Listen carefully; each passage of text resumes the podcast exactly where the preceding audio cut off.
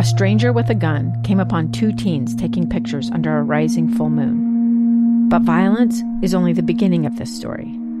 Sometimes I thought, there are no miracles. Yeah, there are, and this is a big one.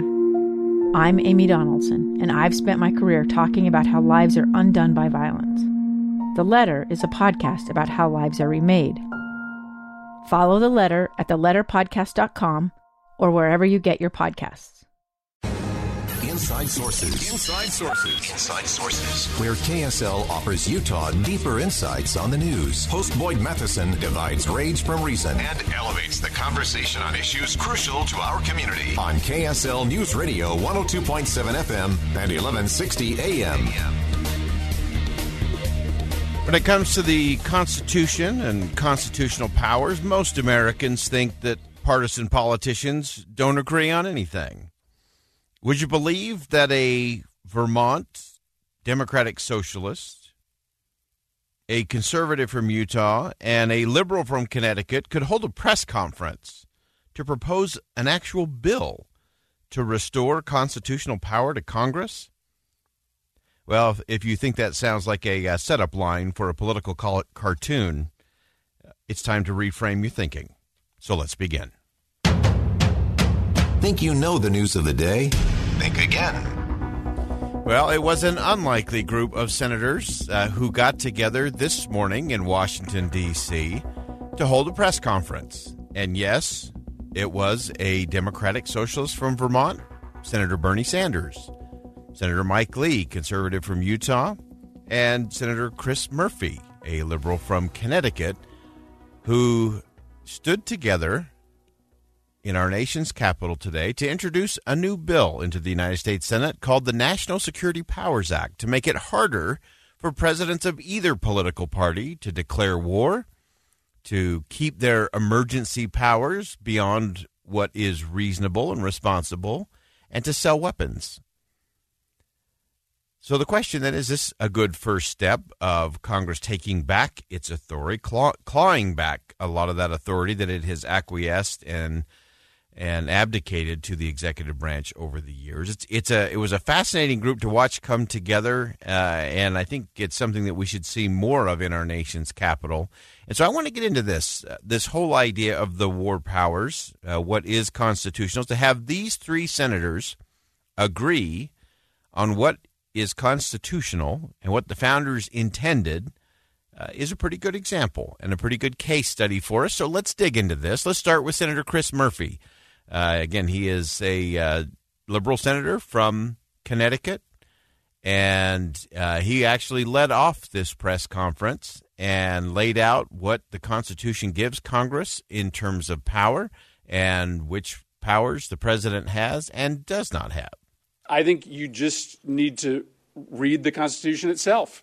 Article 1 comes before Article 2, and in Article 1 is a fairly exhaustive list of national security powers that the founders grant to Congress. Chief amongst those is the power to make war. Why did Congress give, why did the founding fathers give Congress and not the executive branch the power to declare war? Because there's nothing more serious than sending our soldiers, our troops, our brave men and women into battle at risk of death.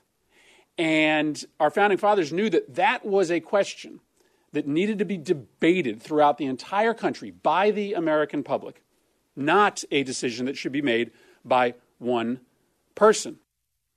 Again, that's Senator Chris Murphy from Connecticut, a liberal Democrat, saying, look, Article 1 is Article 1 for a reason. Article 2 is Article 2 for a reason. And it's very clear in terms of where those war powers begin and end, what the president can and cannot do. And so, why we are in this position today and why we have this very interesting group of three senators coming together uh, is fascinating. So, next, let's go to Senator Bernie Sanders, uh, Democratic Socialist from Vermont. And he raised the issue of why it is so important to have open debate in Congress when it comes to engaging in things uh, abroad, especially when it comes to war or acts of war. Let us never forget those times in history when our country tragically was led into wars that never should have been fought and where tens of thousands of brave American troops lost their lives. In many cases, those wars were based on the lies of administrations, and it was based on the fact that the United States Congress did not ask the important questions that the American people wanted to have asked. And that process must end, and that is what we are doing in this legislation.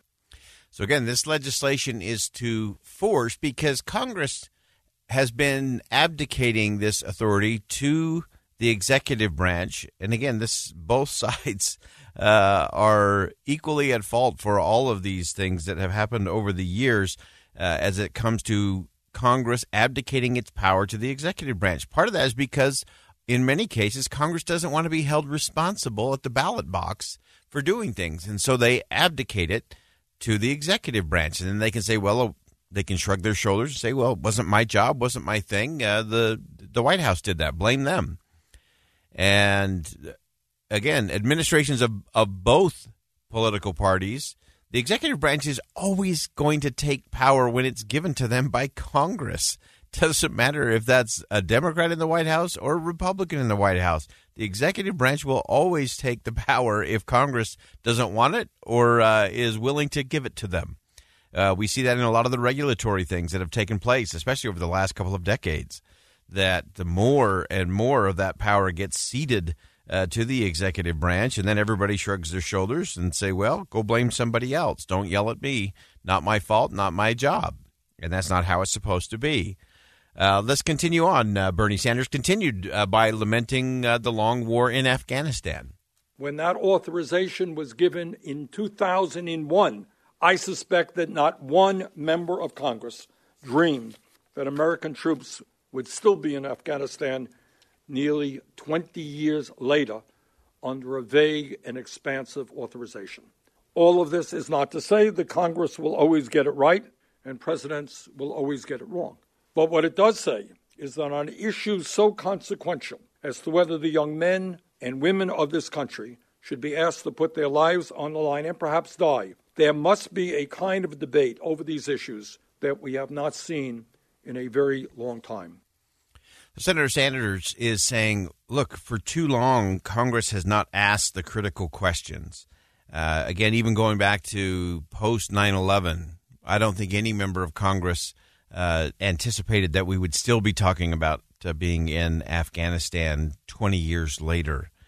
Uh, Senator Murphy went on to talk about some of the other problems we face in many uh, parts of the Middle East we still have more troops in the Middle East today than we did five years ago. We still have thousands of men and women who are spread out all over the world uh, under threat uh, of harm. Um, so if you are, um, you know, just one day away from the United States falling into war by accident. And then uh, finally, Senator Mike Lee, uh, part of this interesting group of three senators bringing this important legislation to the floor. Uh, Senator Lee talked about a lot of the unintended consequences that we don't factor in when we allow the executive branch to declare war contrary to the way it's outlined in the Constitution. We got into Yemen uh, in 2015, and uh, w- we were told, don't worry about it, we're just going to provide a little bit of support in the background for the Kingdom of Saudi Arabia led coalition effort against the Houthi rebels. And it'll be over in six, six, six right, weeks. Right. Right. This is very temporary. Don't worry about it. Nothing to worry about here. And, you know, it, it lasted for years un, under three different presidents. And my, my hat goes off to President Biden for um, announcing an end to that. But um, it didn't have to last that long. We, we have other examples of that. When you look at how we got involved in Vietnam, it was initially uh, very much a backdoor sort of a thing. When you look at involvement that we had in Libya uh, starting in 2011. So, this is an interesting group. Again, Democratic Socialist Bernie Sanders, liberal senator from Connecticut, Chris Murphy, and Utah conservative Senator Mike Lee have come together to talk about war powers and Congress's proper role. They've introduced a new bill, the National Security Powers Act, uh, to make it harder for presidents to declare war, to sell arms to foreign nations, and use emergency powers exclusively. We're going to stay with this conversation a little bit longer and dig in just a little bit deeper because if these three can come together and say, hey, we agree on something constitutional, I think there's a lot more for us to explore and a lot more for us to learn. Stay with us. We'll be right back. With Boyd Matheson on KSL News Radio. It's the story of an American held in a dark Venezuelan prison. Then all of a sudden, they all kind of lined up. They pointed their guns at me. And this is the point where I thought, I'm going to die today. I'm Becky Bruce. I spent a year working on Hope in Darkness, which now has more than 2 million downloads. Find it on kslpodcast.com or wherever you listen to podcasts.